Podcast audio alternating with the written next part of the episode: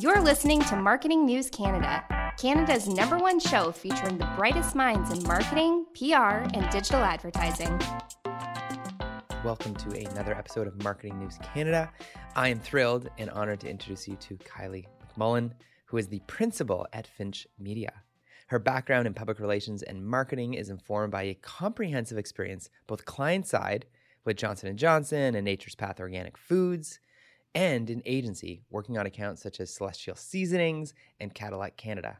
Kylie has taught public relations for over a decade and is the co author of the first Canadian based public relations tech book, Canadian PR for the Real World. Some of you probably even have a copy of it, maybe still, or maybe you sold it once you finished your uh, schooling, uh, or maybe you're, you're in the midst of reading it right now. This is the actual co author. She is currently completing her PhD in Industrial Management and Economics from KTH Royal Institute in Stockholm, Sweden. She was nominated as a YWCA Woman of Distinction in the business and professions field and as one of business in Vancouver's top 40 under 40 category winners. Her agency was nominated as an outstanding workplace as well. Kylie, thank you for being here. Thank you for having me. Yeah, so being an author of a textbook, co-author, have you had any students come up and find you and be like, "Can you sign my book?" Use no, no signatures, but I have had a lot of people like just um like out and about. Like when I'm yeah. talking to people, people will be like, "Oh, I read your textbook when I was at BCIT and I loved it," or "Oh, I read your textbook here," and that's really nice to hear. I love like meeting people who've like read the textbook because you know the field of PR is not huge, so you don't often run into people who've uh, who've read it. So it's always exciting when I do. So if you were to kind of like look at your your life as a pizza of sorts, um, like a circle graph, what percentage is like teaching and what percentage would be like writing and then what percentage would be doing uh, uh running your PR agency? Yeah, so uh, my husband would probably complain that like my pizza chart is like outside the pizza lines at this point because like all hours are filled all the time. Um, but I would say like teaching is probably maybe 10% of the pie. Uh, running my business is probably like 80%. Uh, and then uh, another like 10% is maybe the the writing. That's something I really love to do, and I love writing op-eds and um, and different things around. Like I'm just very passionate about communications, and so uh, I love writing about it. So that's probably like another 10%, and then like somewhere in there is like family. Yeah, no, that's yeah, yeah, yeah. So the, yeah, the, the pizza of your work and maybe teaching it. That's that's amazing.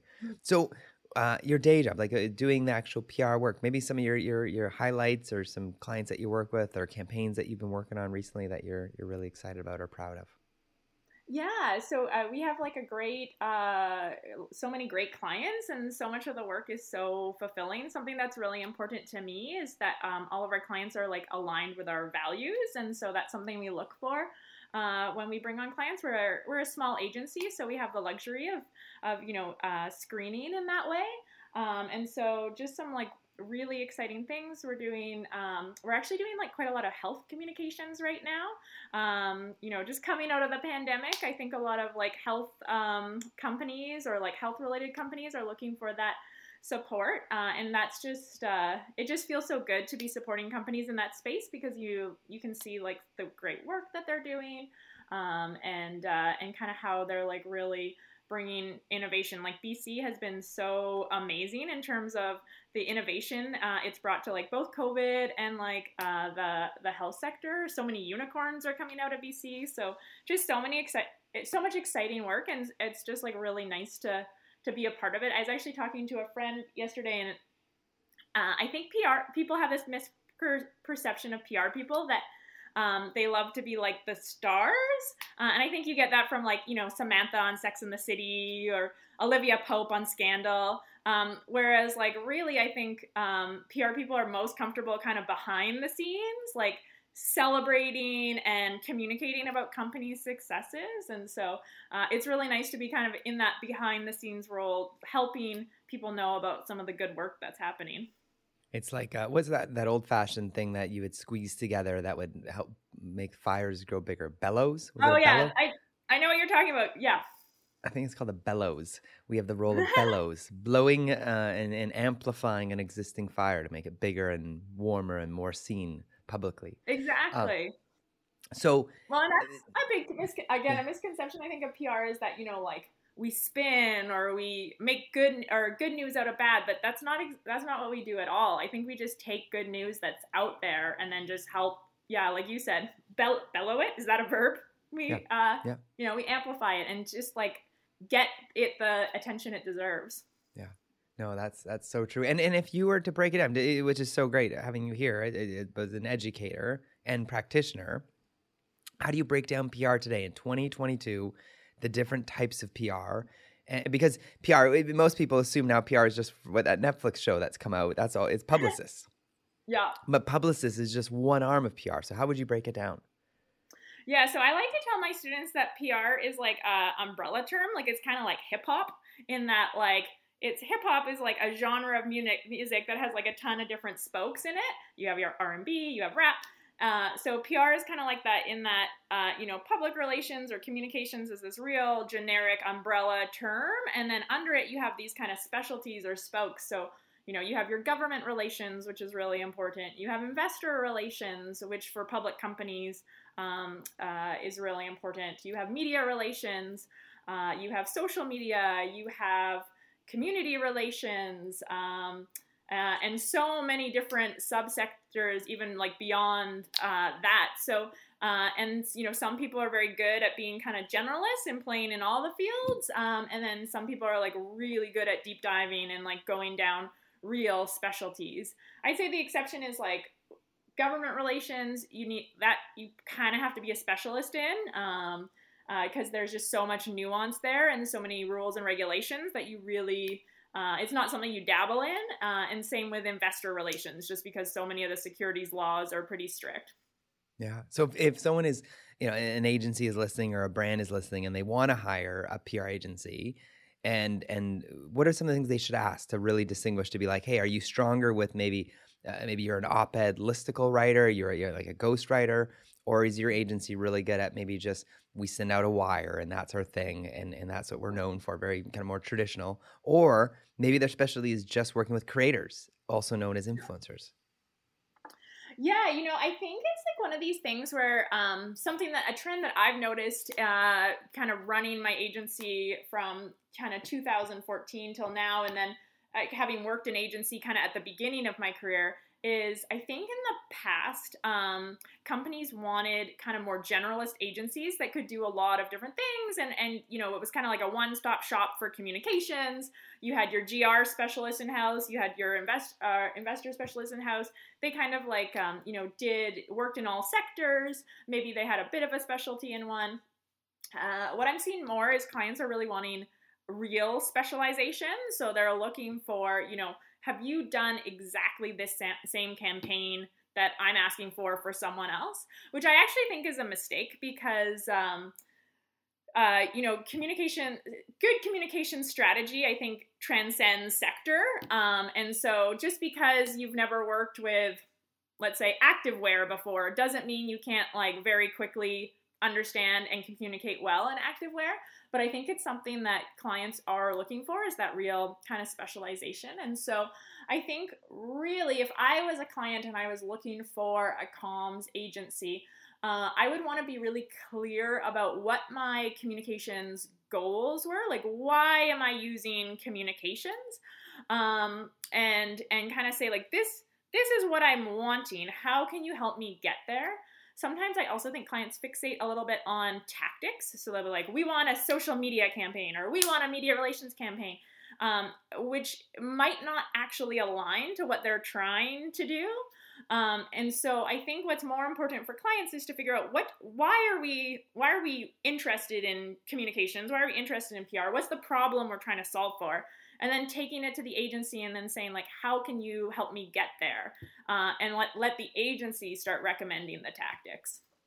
So i'll still get um, eh, you know pitched at me from the brand and or other agencies saying hey we need you to just send out some press releases. We need you to send out a press release or just send it out on the wire and and that's going to work. Because i think eh, you know why don't you give us the history of maybe like why the wire exists you know why mm-hmm. the the press release exists and is it still relevant in 2022 Uh, it's something that we talk about in my classes all the time because uh, I can see both sides of this argument. And um, so, yeah, so The Wire is really, um, I mean, its history was created um, to kind of disseminate news very quickly to a bunch of different news agencies all at the same time. And it's still, The Wire is still very relevant, especially for public companies, uh, because it's actually the law that they have to disseminate all their, their, any news that will move the market or affect share price has to go out on The Wire because it has to be distributed kind of to everyone at the same time. Um, so there's definitely still a place for The Wire. And then the press release was created as kind of this very like cost effective, efficient way to get news out broadly very quickly. Now, there is uh, some questions about, you know, in 2022, is, is the press release still relevant? And a lot of that conversation actually started with 1 800 Got Junk. Uh, because what 1 800 Got Junk did is they decided to bring all their communications people in house uh, and they basically set up a call center. And they're like, we're not going to use press releases anymore. We're just going to have people like basically working the phones, doing individual customized pitches to reporters and and that was like a very effective communication strategy for them um, and so you know i think there there's merit in that and if you have the resources uh, in order to build like a team that can just you know work those phones or you know now more than a lot of reporters don't answer their phones anymore so now it's more like probably like working social media or working the emails uh, in terms of just direct pitching, getting really creative, looking at things like newsjacking, which is where you take uh, kind of current events and then try to you know build a st- story off that. Um, that's great, and that's probably a very effective strategy. But not all companies have the kind of resources um, to be doing these very, very tailored, customized pitch, and especially for big announcements, you probably don't need um, to it to. So, what's nice about a press release is it's kind of like your your uh, marketing. It's it's I actually see press releases is often now like a marketing tool. It's something you can put on your website. It's something you can share on social. You can send it out as an e-blast to your customers or to your uh, you know your stakeholders, if investors or suppliers or employees. Um, it's something that everyone can feel good about, and you can direct the media to uh, to it. But then you probably are also going to need a pitch strategy where you take that press release and then develop customized pitches on top of it. So, if you are a brand right now, and as far as like, hey, I want to get the word out there, I want to, uh, you know, send something out. Would you, you know, put up something out on the wire? Would you do a press release and then just kind of send it out coldly, or what, what would you think is like the best method, just tactically speaking? If you jumped right in. I mean, it really depends, I would say, on like the size of the company, the size of the news, how many markets yeah. they want to hit. So if it's like, if it's a huge announcement that's going to be like international uh, and you want a ton of eyeballs on it right away, you want to do kind of like a lightning strike strategy where you're just kind of like, you know, you want everyone who Googles your company to see this news immediately. Uh, you know, a wire strategy is probably still a good one. Um, and then, and then kind of like maybe, uh, you know, adding pitches on top of that to try to get like the the thing with wire press releases is you're going to get very shallow coverage. Like the coverage is probably just going to mention what you've mentioned in your press release, um, but and then you use the pitching strategy to do try to get more in depth, longer articles, more thought pieces um, on top, and to build onto that. Um, but if I was a company that had like you know like very local news, or you know it was news that was kind of an announcement that was really only appropriate for a certain sector or a certain industry. Um, if it was news that was like going to be hyper targeted um, to certain publications, um, and or if it was like you know maybe an exciting marketing announcement, but maybe not a super exciting news announcement. Uh, then I would probably look at things like targeted pitches or newsjacking or listicles or op-eds like what are other ways we can try to get that news out there um, that isn't kind of that that news wire release? That's awesome. And when is something not pitchable? Like when when do you have to say either to a brand no you, shouldn't hire me or a client no that's not a story that let's not waste our time and and, and do you do that? Do, when does that look like yeah, so I, I, this is actually something that I've, I've stolen from another practitioner that I know. Um, uh, but he kind of always said like, when when companies try to like or, or tell him like, hey, we really want a press release about this.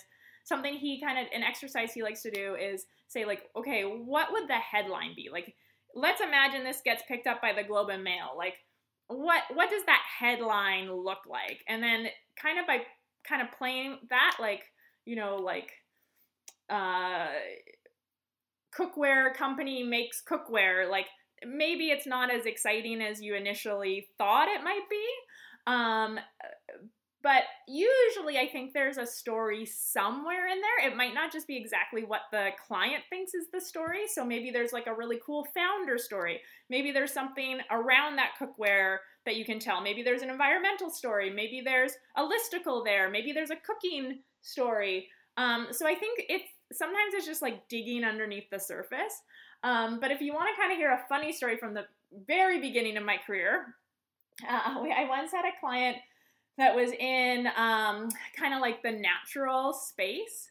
And they really wanted to do so. There was a bunch of studies at the time that had that kind of said that soy lowered male sperm count, and they were like really upset about this. And so they wanted to go out with a, a press release about like how many people in their office were pregnant uh, because it was like, well, you know, uh, soy doesn't uh, affect sperm count because look at all these pregnant people in our office. And uh, like, I had to tell them so many times, like, you can't go out with like a very non scientific study as a pitch against a very scientific study. Like, this you know, this is very anecdotal, uh, the number of women who are pregnant in your office. And, uh, and so, but they like insisted and insisted and insisted. And so this is one of those times where like, you could still bury the news. Um, and so like by, you know, like sending it out at 4.59 on Friday, uh, but it actually got picked up by an industry pub. Wow. So and and and you, we don't need to name the publication, but it, but it got picked up. It got picked up. I couldn't like I almost fell off my chair because I kept telling them like this is not news. No one is gonna talk about this. Like this is not this. I mean, also like these poor pregnant ladies like who are now being identified. Like it's just the whole thing just felt like wrong. Um, but uh, but yeah. So they they actually they got pickup and they were delighted. Wow. So I need to ask, in a world, in, in a nation, in uh, an industry that's changing so much with, you know, CTV and Rogers and all sorts of folks, you know, losing reporters, or maybe the reporters are simply moving. Like, how do you see the role of PR in a time when there's less and less reporters and, and maybe kind of more of a consolidated news uh, environment? Yeah, and it's definitely uh, it's definitely a difficult time in PR, and I think there's like some soul searching happening within the industry of like what does the future look like, and a lot of the trends that we were seeing kind of pre-COVID, uh, COVID just accelerated them. Things like the rise of pay to play, things like the uh, consolidation of media, uh, you know, more journal or journalists leaving the industry, uh, the rise of influencer marketing. And so I think a lot of those trends have been like on high acceleration um, just because of COVID. And so now coming out of COVID, kind of like what what does the new world look like? And and some things change too, right? Like you basically had like a complete stop of a lot of experiential marketing campaigns, events, like a lot of the things we would have um, done done lots and lots of, uh, all of a sudden got a hard stop as well, with people starting to reimagine like what can we do over Zoom? What can we do in like a social distance way? Like what what do some of these events look like or experiential marketing campaigns look like? And so I think coming out of PR, um, it's not that uh, there's less value in it. In fact, I think with COVID, something that we've seen is that going back to some of those fundamentals of communications are more important than ever. Things like internal communications, which a lot of companies I think don't give as much focus to as they should. Um, things like uh, you know communicating change to your stakeholders, uh, looking at your stakeholders, and like you know who needs to know what when. Um, and doing some of that engagement and some of those like real communication strategy of not like oh let's just send out a press release every time like okay like you know uh, and with things like this great resignation like employees want to feel valued they want to feel like they're a part of a company that you know aligns with their values that you know treats them with respect and not just as another you know cog in the wheel. And so what does that kind of internal communications look like? What do different stakeholder communications look like? What do, what happens when there's a crisis? Um, how do we communicate around that? So i think communications is more important than ever. It's just i think we're going back to some of those back to basics of like what is fundamental comm strategy? And i think going back to kind of the beginning of our conversation where we were talking about objectives versus tactics. I think for a long time we just like jumped to tactics of like we need social media or we need press release and and it's it's about remembering again those are really just like tools in a PR toolkit. It's not it's not the right answer every time and so taking that step back and like thinking about like what are what are we trying to do here? Uh, what's important to us? What do we need to do to be successful and how does communication support that? That's incredible. And, and doing your doctorate, what you know, kind of your, your thesis, your your your core, like the, the published piece at the end. What are you focusing on, and what what have you learned from that? Yeah, so I'm uh, so my my doctorate is, is in uh, industrial marketing and economics. Um, and sorry, industrial management and economics with a focus in marketing. And um, and so for my dissertation, what I'm looking at is influencer marketing. Um, and so we're uh, me and some co-authors. So for my dissertation, I have to publish four papers in academic journals, uh, and those basically then get bound together with like an opening chapter and a closing chapter, uh, and then that's kind of what I defend. And so. Um, so the research that I'm trying to do, uh, and two of the papers are based on it, is uh, talking to both influencers and brands around um, you know how they work together, uh, why they choose each other, what are the gaps in the relationship, uh, why they choose to work with companies or influencers, and why they choose to end relationships with companies and influencers. So, kind of broad research. And as far as I can tell, this research hasn't been done yet. Uh, there's been a lot of interviews and research done on just influencers, um, but no no one that I can tell in my kind of like reviewing the literature have people talk to both groups um, to see what's working and what's not. And so it's really interesting. Um, and even just as a practitioner, I'm learning so much of, um, you know, especially just around like things that, you know, I could probably have guessed might have been pet peeves to influencers. Um, but it's just like really uh, clarifying to hear them say it uh, and to hear like influencer after influencer after influencer say the same things i'm like oh okay like you really hate that when companies you know use like repurpose your content without you know negotiating uh, usage rights. Like that's that's a huge issue and so so yeah it's been really really interesting. At parker our purpose is simple. We want to make the world a better place by working more efficiently by using more sustainable practices by developing better technologies, we keep moving forward. With each new idea, innovation, and partnership, we're one step closer to fulfilling our purpose every single day. To find out more, visit parker.com/purpose. Parker, engineering your success. As humans, we're naturally driven by the search for better. But when it comes to hiring, the best way to search for a candidate isn't to search at all. Don't search, match with Indeed. When I was looking to hire someone, it was so slow and overwhelming. I wish I had used Indeed. If you need to hire, you need Indeed. Indeed is your matching and hiring platform with over 350 million global monthly visitors, according to Indeed data, and a matching engine that helps you find quality candidates fast. Ditch the busy work. Use Indeed for scheduling, screening, and messaging so you can connect with candidates faster. And Indeed doesn't just help you hire faster. 93% of employers agree Indeed delivers the highest quality matches compared to other job sites, according to a recent Indeed survey. And listeners of this show will get a $75 sponsored job credit to get your jobs more visibility at Indeed.com slash podcast. That's Indeed.com slash podcast. Terms and conditions apply. Everybody in your crew identifies as either Big Mac Burger, McNuggets, or McCrispy Sandwich. But you're the filet fish Sandwich all day. That crispy fish, that savory tartar sauce, that melty cheese, that pillowy bun. Yeah, you get it. Every time. And if you love the Filet-O-Fish, right now you can catch two of the classics you love for just $6. Limited time only. Price and participation may vary. Cannot be combined with any other offer. Single item at regular price. Ba da ba ba ba. Wow. And and tell me about the terminology now of like creator versus influencer and, and when and where to use it. Yeah, and that's something that's interesting that's come out of the research as well. A lot of the people we're talking to, and, and we've talked to like a real range, everything from kind of nano to uh, macro. Um, and so, you know, kind of people with a few thousand followers all the way to people with like hundreds of thousands of followers. And kind of how we've defined our sample is anyone who gets paid either through product or service or product services or mo- monetary um, incentives to post.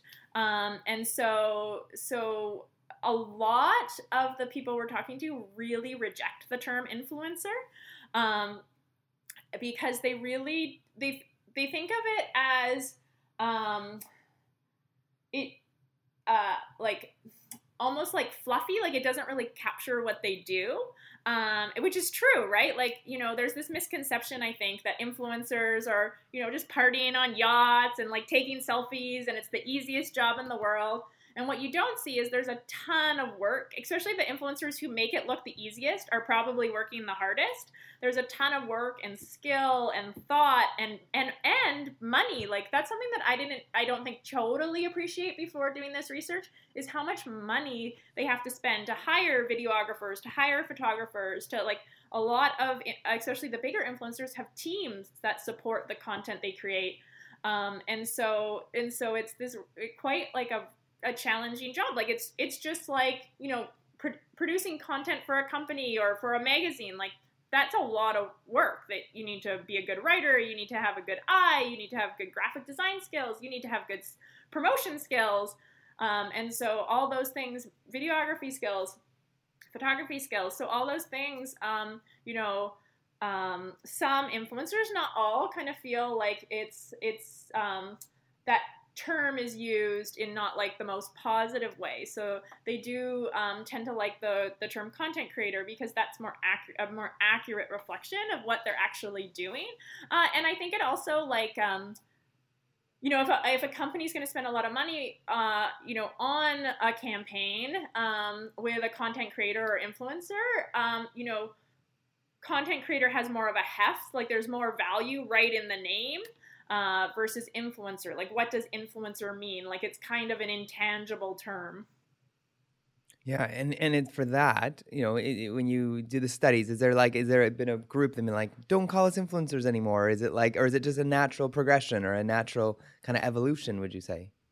Yeah, I think it's like for a lot, it's kind of just this natural evolution where they just kind of feel like it's a more accurate term only a small group of people we talked to were like, no, no, I'm not an influencer. Like, um, like, and they, they kind of thought of like influencers as like someone else. Like, they're like, oh no, influencers are like people who do this full time. Like, they, they're, you know, people who, um, you know, like make all their money, where a lot of people were like, you know, I'm a business owner and I just do this on the side, or I, you know, I, um, do I'm a chef and then I do this on the side. And so they just really didn't feel like uh, the term influencer applied to them. They were like, no, I'm like, I've got a job. Uh, that's my like nine to five job. And then I also, you know, sometimes get money for posts on the side. Yeah. And, and with the, the stuff that you're doing, like your, your dissertation, it will get published and, and kind of the, the changes in education, what are you seeing even with that as you get the chance to like teach and invest uh, you know, what's the best way to maybe learn more about PR or develop oneself as a PR practitioner? Yeah, I mean, I do think uh, it's ch- uh, changing. Um, definitely, we're seeing like more uh, focus on the digital realm. Like, you know, without aging myself too much, when I started in PR, social media didn't exist, so it was like not on anyone's radar. Um, and then I, I remember my uh, guy who um, is a good friend, and he, he often comes and guest speaks at my class. Like, so there was like kind of like no social media and then social media was kind of growing and he he kind of had a slide and it was like social media manager is not a job. And then a couple weeks later years later he had to be like social media manager is definitely a job um, because things were kind of changing so quickly. Um, and so you know i think pr is a great career for people who like change. Uh, they like to wear many hats. Um, they like to be kind of constantly learning because uh, things are changing in this industry faster than I can keep up. And I try really hard to keep up because I teach, I'm writing this textbook. Uh, I'm very invested in like trying to stay up on uh, latest trends, and I feel like I can't keep up. So uh, I know it's probably hard for a, a lot of people. So you know, PR is not a career I think for people who just like want to learn something and then kind of like you know, other than maybe small variations in that over their career, there's not going to be very big changes because marketing and communications change constantly. Uh, but what I would say is that I, I do think the fundamentals stay the same. Like, you know, good strategy, uh, good, ob- like clear objectives should drive the campaign or should tr- drive what the tactic is. The tactic might change. One day it might be Instagram, the next it might be TikTok, depending on the trends. But as long as you've done that thinking and that building out of strategy, uh, I think that's where the the fundamentals of like you know, back to um, did you ever study Edward Bernays? No, no. So Edward Bernays is this like very interesting character. He was actually the nephew of Sigmund Freud, and he's kind of uh, seen as like one of the like founding fathers of like marketing and PR as we know it today. And uh, he did like some pretty controversial campaigns. Uh, kind of right after the Second World War, he came to the U.S. and uh, and started working on some campaigns. Like he did things like um, tobacco companies wanted like they they wanted more people to smoke and at the time it was kind of seen as like not very um, sophisticated for women to smoke. Um, and so women would smoke in the home but they wouldn't smoke out in public. So he like convinced all these like debutantes to march in the uh, macy's day parade smoking and he called them like something like torches of freedom. Um, and so like to build this movement uh, and it kind of like tied it with women's liberation uh, and like you can actually still see like some of the ads like from Virginia Slims like still use that language. Like you've come a long way baby. Um, which was like a popular Virginia Slims ad when I was uh, growing up. Uh, and he did things like he in order to um, uh, gain support for things he would have Minutemen where he had like um, community leaders would go and give a one minute talk in front in, before a play or before a movie uh, and get rally support for different government campaigns. Um, and so I think some of that, you know, that real understanding of who your stakeholders are and how to how to connect with them still lives and breathes uh, in communications, just like it did in the days of Edward Bernays. Um, it's just that it's just kind of that vehicle is changing. Yeah, well, that's awesome. Kylie, you ready for uh, rapid fire? Always. Uh, lovely. Um, Thank you. Uh, that's great. Well, that's a very exciting response. I love it. Um, what was your first ever job that you had? So I got uh, my first two jobs like in the same week, and I was a library page at uh, my local library, which I loved because I learned how to uh, delete my overdue fines. And so I would bring home tons and tons of books after my shift, and then delete my fines later. And uh, and then my the other job I got in the same week was as a lifeguard. So I lifeguarded at Canada Games Pool for a long time. That's awesome. Um, night owl or early bird? I would say neither. I uh, I kind of like am. I love sleep, but I like. I would say I'm like very regular. Like I go to bed at ten. I wake up at seven. Like. That's great. That's good. I, maybe you're a, a, a noon person. Yeah, I, I feel like really excel at around 11 a.m. Yeah, yeah, lunch. You're like lunch is my sweet spot. That's yeah, that's great. when I'm performing my best, when I'm yeah. eating my lunch. We need an animal for that, like a, a lunch llama, something, because there's that. Oh, I like it. Yeah, um, cat or dog person? Dog person. Nice. What was the first thing that you ever marketed and or did PR for? Ooh, um, so I would say like I did co-op when I was in university, mm-hmm. and so my first co-op semester was for a power generator company. So I did their communications. Amazing. Um, dark or milk chocolate? Oh, milk all the way. Right. What is your favorite word right now? So my, I'm gonna actually steal my daughter's word because we've been watching a lot of Encanto, Yes. and uh, so we were talking about special gifts, and my daughter said her special talent, uh, like in the movie, was being able to say the word rutabaga in a very funny way. So Oh. I'm stealing her word, and so like every time I think of rutabagas, I laugh because I think of Lily, my three-year-old, talking about her special gift of saying rutabaga. That is awesome. That's awesome. And you know, there is one thing we can't talk about, so we won't mention that. The true. Yeah. Perfect. Actually, you know what? After we saw that movie, my daughter was like, "They said they can't talk about Bruno, but they're all talking about Yeah. Bruno." Makes no sense. Makes no sense. No logic. She's uh she's a very bright young woman. Good for her. Pointing that out. Um, what is the last charity that you supported financially or with your time and why? Uh, so my mom was a social worker, Okay. and um, and so I got to see firsthand the really great work that Covenant House does. So a Covenant House is definitely near and dear to my heart. And then I've also been doing a lot of financial support to Ukraine. Amazing. You and uh, Ryan Reynolds, both big fans Yeah. of Covenant House. That's awesome. Right here in Vancouver. Um, and Toronto. There, there, there's more than one Covenant House I've learned all around, uh, I think, North America. It's very cool. Uh, what's a movie that you just love that you can watch over and over again? I am a huge fan of musicals. So, Okay. like any musical, like I've seen In the Heights 1,000 times. Yeah. I've seen like My Fair Lady 1,000 times. Like any kind of musical, I like, I love. I learn all the songs. I Mhm. like sing them aggressively to my children. Yeah. Um, like Rent, would that be one of them? I do love Rent. I actually have I seen. Yes, I have seen the movie. I think I like the play a little bit better, but I love the music. Yeah, no, I love that. Was it was it ten thousand minutes? Is that the song? Yeah. Or is- da-da-da-da? One thousand da da da. I don't I actually don't know the number, but it's like do do do do do do It- do. That's that's such a great do, song. do. I love, yeah. Love it. Um, well, w- it fits well with it. What's the next question? Favorite song or album on repeat right now in your life? I mean, pretty much the thing that we listen to the most in this house is Encanto. I actually love so my daughter, I was listening to this podcast about how what's kind of cool about Encanto is how um Luisa uh, in a in a different Di- Disney movie would probably be the eldest son. Like the strong one would often be like a masculine figure.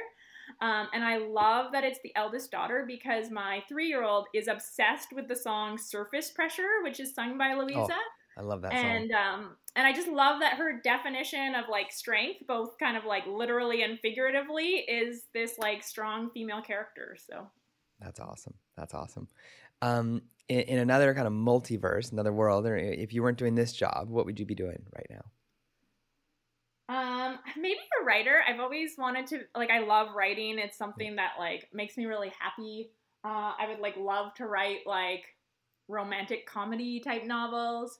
I also um I always thought if I was like independently wealthy, I would love to run like a like like a philanthropic organization, like a, a massive charity. Um uh that was like, you know, like funded and like, you know, could do really great work around the world. So Cool. yeah, either writer or is philanthropist Yeah. philanthropic person. Yeah, ph- a, philanth- a philanthropist. philanthropist. Thank you, Yeah. philanthropist. Yeah, perfect. That's awesome. Um, what's an app on your phone you can't live without? I run a lot, and so I love listening to podcasts on my run. So I would say probably uh, my podcast app because uh, I'm always listening to podcasts while running. Nice. Um, and favorite children's book? Ooh. Something that I love having about, or something I love about having kids is that you get to like revisit all your favorite children's Yeah. books. So, like, I've been forcing Anne of Green Gables on my daughter. Yes, I've been yes. forcing, forcing the Ramona series. Bunnicula is like one of my favorites. So, it's really fun to get to read them all again. That's awesome. What's the best thing you ever bought for under ten dollars? I would say anything that distracts my children, even for five minutes. So whether that's like a sticker book or a cookie, or uh, you know, like those uh, those like magic markers where you like can color in without making a mess. Any of those, if if I can like do something for five more minutes uh, because it's captured their attention, attention, it's Yeah. worth it. That's awesome. Um, what's the best thing you ever changed your mind about? Ooh. That's a good one. Hmm, I don't know. I uh I was planning to live in Toronto, I guess, and Yeah. I I came back to Vancouver for love. Yes. Uh, and it was probably a good decision because now we're married and have two children. It's a great decision. And Vancouver gets you, which is great. Um, what is a business or marketing book that you'd recommend outside of you, of course, your uh, wonderful textbook? Um, a good, a really good book I read pretty recently. Uh, I actually listened to the audiobook while I was running. Is it's called The Power of Moments. Have you read that one? No, no, I haven't. Uh, it's really interesting. It's all about how people tend to forget the middle of an experience. Yeah. But if you can really wow people at the beginning or the end of an experience, it will stick with them a lot more. Um, or if you can kind of create an experience that's like very exceptional. So they gave the example of, I guess there's this uh, hotel, I think in Palm Springs, and they have like a, a telephone and you can phone and, and a butler with like a, a tray and like white gloves will deliver a cherry popsicle to you.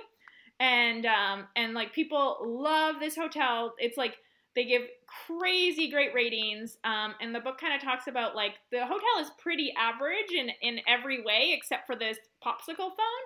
Uh, and it'd be like way more efficient and easier for the company. Like if they if the hotel wanted to give popsicles to just have like a cooler uh, where they had popsicles, but it's the experience of like calling this phone, having someone deliver this cherry red popsicle that really sticks in people's minds and gives people a good impression. So even if every other part of that experience is average, people are going to be like, I loved that popsicle phone.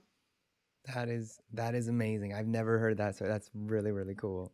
Yeah. Um, you listen to a lot of podcasts. What are some that you recommend for those in marketing, PR?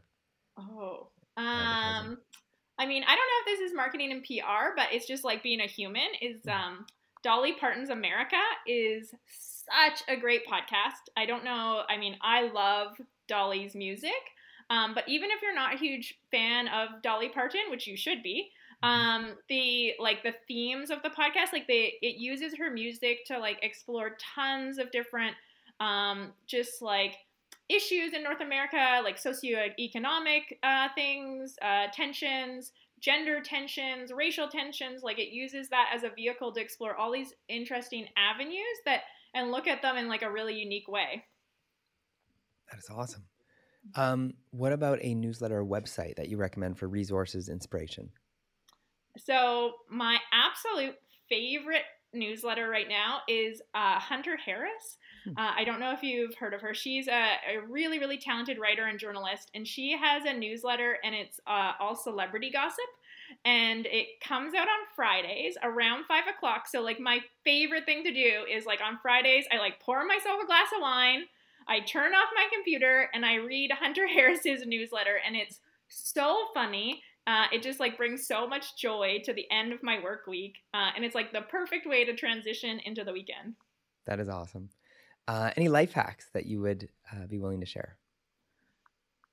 So I'm like pretty bad at doing things that make my life easier. Mm-hmm. I uh, I'm like I'm like terrible with like any kind of like thing where it's like, oh, this would be a lot easier if you did it this way. I'll be like, no, I'll do it the way I've always been doing it. Um, but something that I did do during COVID, which has been like amazing, is I did start going to therapy, mm-hmm. uh, and I would highly recommend it to anyone um, because uh, I'm I'm sure you know, especially being in this industry, um, we have to be avid news consumers, and so um, you know, our clients need to know like what the latest news is. We do issues management uh, scanning for it, uh, newsjacking, but I have a really hard time turning it off. Um, and uh, and like the bad news really affects me, uh, and I think that's like a sign of you know communicators. You have to be very empathetic because uh, you kind of have to understand how a lot of different people would understand different messaging. So you have to really be able to put yourself in other people's shoes. Um, and so I just kind of, especially during the pandemic when the news felt so heavy, um, I had a really hard time turning it off. And I just kind of decided I wasn't being the person I wanted to be. I wasn't being the mom I wanted to be. So I started seeing a counselor, and, and it's been really amazing. So I would recommend it to anybody. That is a that's a great life hack. Um, and and you get the chance to invest in all these young up and coming students and people that are getting jobs for the first time. What are the skills that you feel uh, is needed for this kind of new collar work and this new economy? Um, so I went to this amazing talk. Uh, this was pre-COVID, uh, but it was Van Jones, um, who uh, is on CNN, and he used to be at the head of I think President Obama's like climate policy. And something that he talked a lot about is uh, how for our children and you know even us, adaptability is so important um, because uh, in the past you could really like plot your course uh, and you kind of knew everything that was coming uh, in the future and you could kind of plan for that. Whereas, you know, the future is kind of now coming at us faster than we can plan for it. Things are changing. Like we just went through a global pandemic. Technology is changing. Um, uh, there's uh, just so much change on the horizon. Uh, climate change, uh, you know, no matter how you look at it, uh, things are just kind of constantly changing. And so it's so hard to plan for. And so adaptability uh, and being able to be nimble, being able to change, being able to like learn uh, is so important. And so that's something that I'm actually really working hard to teach my own children is adaptability and resilience um, because I do think that's going to be what workers uh, and just people are going to need kind of in the future. Well, Kylie, thank you for being here on the show, being a guest. Soon to be Dr. Kylie McMullen. Appreciate it. Um, fingers crossed. Where now? Where can people find you and follow you online? Uh, so our website is finchmedia.ca. Uh, I'm on all the social channels under Kylie McMullen. I would say I use Twitter the most. I'm pretty active there. Um, yeah, but like, please, I would love for anyone to follow me on any or all of the channels. Awesome. Well, thank you for being here, Kylie. This was informative, interesting, fascinating, and I'm sure all of your previous students and Padawans and um, you know readers are, are thrilled to get the chance to hear from you in real life again. Thank you for having me. This has been so fun. Awesome. All right. We'll see you next time on Marketing News Canada. Thanks, everyone, for joining us. Thanks for listening to Marketing News Canada. For more episodes and other great stories from Canadian marketers, visit marketingnewscanada.com. All episodes are recorded in the Jelly Marketing Studio thanks to our producer, Chris Penner, and editors Travis Jeffers and The Podfather. At Parker, our purpose is simple. We want to make the world a better place by working more efficiently, by using more sustainable practices, by developing better technologies. We keep moving forward. With each new idea, innovation, and partnership, we're one step closer to fulfilling our purpose every single day. To find out more, visit parker.com/purpose. Parker, engineering your success. As humans, we're naturally driven by the search for better. But when it comes to hiring, the best way to search for a candidate isn't to search at all. Don't search, match with Indeed. When I was looking to hire someone, it was so slow and overwhelming. I wish I had used Indeed. If you need to hire, you need Indeed. Indeed is your matching and hiring platform with over 350 million global monthly visitors, according to Indeed data, and a matching engine that helps you find quality candidates fast. Ditch the busy work. Use Indeed for scheduling, screening, and messaging so you can connect with candidates faster. And Indeed doesn't just help you hire faster. 93% of employers agree Indeed delivers the highest quality matches compared to other job sites, according to a recent Indeed survey. And listeners of this show will get a $75 sponsored job credit to get your jobs more visibility at Indeed.com slash podcast. That's Indeed.com slash podcast. Terms and conditions apply.